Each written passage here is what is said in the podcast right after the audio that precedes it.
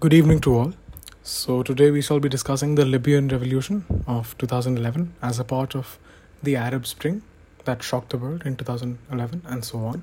In early 2011, you know, amid the wave of popular protests in countries throughout Middle East and North Africa, we witnessed that the protests were largely peaceful against the entrenched regimes and brought quick transfers over the power in Egypt and Tunisia. In Libya, however, things were very different. An uprising against the four decade rule of Muammar Gaddafi led to a civil war and eventually led to the international military having to intervene. So, we shall discuss the events in Libya and we shall try to see why it turned so violent. So, uh, it all started on 15th February 2011 when anti government rallies were held in Benghazi by the protesters that were angered by the arrest of Fethi Tarbel, who was a human rights lawyer.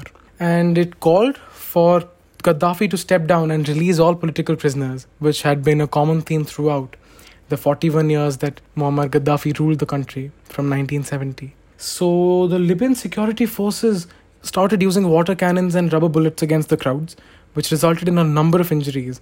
And to counter the demonstrations, pro government rallies were orchestrated by the Libyan authorities and they were broadcast on state television because free speech and the fourth estate as we have seen before were absent. And you know the protests intensified with the demonstrators they took control of benghazi and the unrest started spreading to tripoli which was the stronghold of the gaddafi family the Libyan government, instead of using peaceful methods and dialogue, started using lethal force against demonstrators, and they were highly repressed. Security forces and squads of mercenaries fired live ammunition into the crowds of demonstrators. They were attacked with tanks, artillery, from air, helicopter gunships were also deployed. The regime started restricting communications, blocking internet, interrupting telephone services.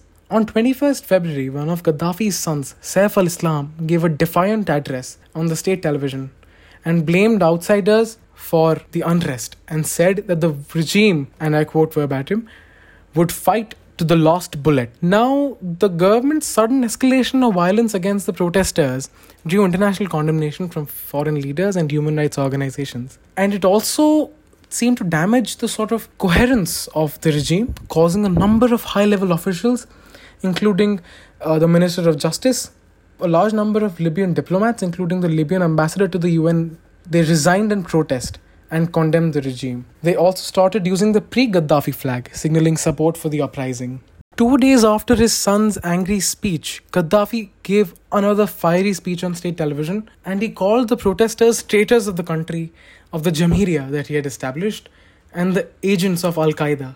The opposition took control of Benghazi. Eventually, rebels started expelling the pro Gaddafi forces from most of eastern Libya and some cities in the western region. As the protest moved forward, UN also approved a measure that included sanctions against the Gaddafi regime, arming themselves with the weapons that were abandoned military and uh, police bases and depots. Rebel forces started moving west and started taking control of several cities near Tripoli, including Zawiya, which was only 30 miles from the capital. Zawiya was one of the most important cities uh, near Tripoli in Libya because of its extremely high oil output, on which 95% of the country and its export depended upon. The ICC, the International Criminal Court, announced that it will open an investigation against Gaddafi for his possible crimes against humanity in trying to oppress his own people.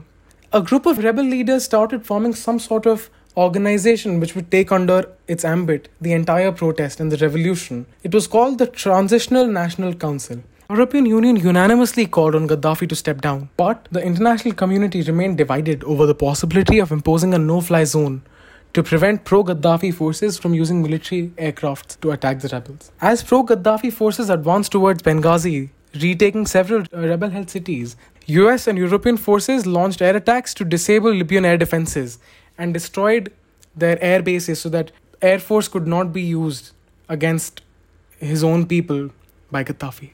After days of negotiation, it was agreed that NATO will take over the full command of the military intervention operations in Libya, NATO being the North Atlantic Treaty Organization. The African Union traveled to Tripoli to present a plan of ceasefire for Gaddafi, and it was reported that he did accept the plan. However, it was rejected the next day by rebel leaders who objected that it did not provide enough for Gaddafi's removal from power and transfer out of Libya. UK announced that it would send military officers, along with France and Italy, to advise the rebel leadership. And all three countries specified that they will advise the rebels on military organization, communication, logistics, but most importantly, they would not participate in the actual fighting. It the announcement came amid the report that there was disorganized and under-equipped rebels who seemed to be locked in stalemate and lacked the military capability to, to have a decisive victory over Gaddafi's troops without foreign help.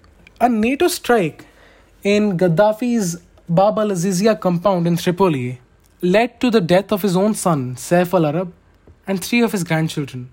Gaddafi, who was reportedly inside the house, escaped uninjured. The Turkish Prime Minister Recep Tayyip Erdogan called for Gaddafi to step down immediately, and Turkey sought to maintain ties with both Gaddafi and the rebel leaders in hope of brokering an agreement. Now, the center point of the revolt had shifted from Benghazi to the port city of Misurata, which had been under siege by pro Gaddafi's forces for several weeks. They also placed anti ship mines near Misurata's harbor to limit the flow of foreign aid into the city. On May 5th, at a meeting in Rome, representatives of NATO countries and Arab countries agreed to set up a temporary fund to deliver financial aid to the Transitional National Council. And estimated an estimated two, two to three billion dollars were required for continuing operations by the TNC. On 15th May, shocking news came across. Representatives of the TNC announced that the rebel forces had established full control over the city of Misurata and formed a rebel stronghold in western Libya. And the site of some of the conflict's most intense fighting were now under rebel control.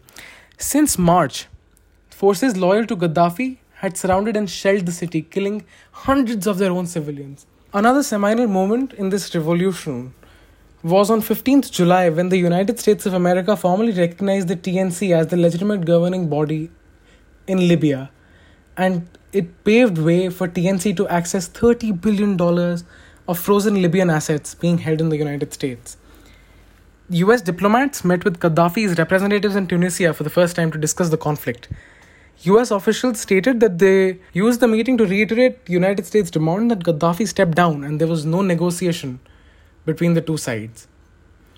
General Abdul Fattah Yunus, the rebel military commander, was killed under mysterious circumstances while being detained by the rebel forces. Yunus, who was a former Gaddafi security chief, had defected to the liberals in the February of that same year, 2011. He was reportedly being transferred to Benghazi to be investigated by the TNC on charges of treason. On August 19th of 2011, rebel fighters took control of Zawiya and marched to the outskirts of Tripoli. On 20th of August, rebel forces encircled Tripoli, clashing with Gaddafi loyalists, which led to one of the heaviest fighting the entire revolution had seen. On 23rd of August, rebel forces gained the upper hand in Tripoli and established control over most of the city, including the Bab al Azizia compound, which is Gaddafi's headquarters in the capital. Rebels raised Libya's Free Gaddafi flag over the compound as a jubilant crowd sent shockwaves throughout the world as they destroyed the lost symbols of Gaddafi. As fighting between rebels and loyalists continued in few areas of Tripoli, Gaddafi was nowhere to be found. In an audio statement broadcast on Libyan radio, Gaddafi urged the Libyans to resist the rebels. The rebels, still fighting pockets of resistance in Tripoli, offered a reward of $1.7 million for anybody who captured or killed Gaddafi. TNC also vowed to grant full amnesty to members of Gaddafi's inner circle in return of killing or capturing him. On 29th of August, Gaddafi's wife and several of his children fled to nearby Algeria. Gaddafi and four of his sons remained in hiding. Rebel leaders gave an ultimatum to loyalist forces. Rebel leaders issued an ultimatum to loyalist forces giving them until 3rd of September to surrender Sirte, and a bunch of other cities under their control or face a military assault. As rebels advanced on the Gaddafi strongholds of Bani Walid and Sirte, TNC leader Mustafa Abdul Jalil arrived in Tripoli for the first time since the fall of the capital to the rebel forces. The United Nations General Assembly voted to recognize the TNC as the representative of the Libyan people, and the Security Council voted to lift some of the sanctions that were imposed on Libya while Gaddafi was in power. On 20th of October, came the most important moment of the Libyan revolution. Gaddafi was killed by rebel forces in his hometown of Sirte as they took control of the city after several weeks of fighting. Amateur videos appeared which showed that Gaddafi was captured alive by rebels and he was fatally shot after that. The TNC, however, denies that Gaddafi was executed by the rebels after his capture. Abdul Jalil, on 23rd of October 2011, declared national liberation in an address in Benghazi. In Misrata, crowds gathered to view the body of Gaddafi and his son, Mu'tasim, who was also killed on 20th of October. Under pressure from human rights groups, Mustafa Abdul Jalil promised an investigation into the circumstances of Gaddafi's death. And reports emerged that rebel leaders executed a lot of pro Gaddafi prisoners, and it was also decided that this would also come under the ambit of investigation. On 27th of October, the United Nations Security Council finally vowed to end international military operations in Libya four days later on 31st of October. Abdul Rahim Al Kib, an engineer from West Libya and a long-time critic of the Gaddafi regime, was sworn in as the interim prime minister of the country on 31st of October. On November 19th, Saif al-Islam Gaddafi was captured near the town of Sabha in southwestern Libya as he tried to flee to Niger. TNC officials stated that he would receive a fair trial in Libya and would not be handed over to the ICC to face war crime charges. On December 16th, the UNSC and the United States lifted the sanctions placed on Libya's central bank during the uprising. The revolt and the revolution were far from over, however. On the on Christmas Day of 2011, TNC officials announced a plan to integrate fighters from the regional rebel militias into Libya's national armed forces. The militias, which controlled territories throughout the country, frequently had skirmishes with rival militias and were seen as a security problem and an obstacle to the establishment of a central effective government. Many militias in western Libya refused to disarm and remained skeptical of the TNC, which they saw as partial to eastern Libya and too closely linked to the Gaddafi regime. On 4th of January,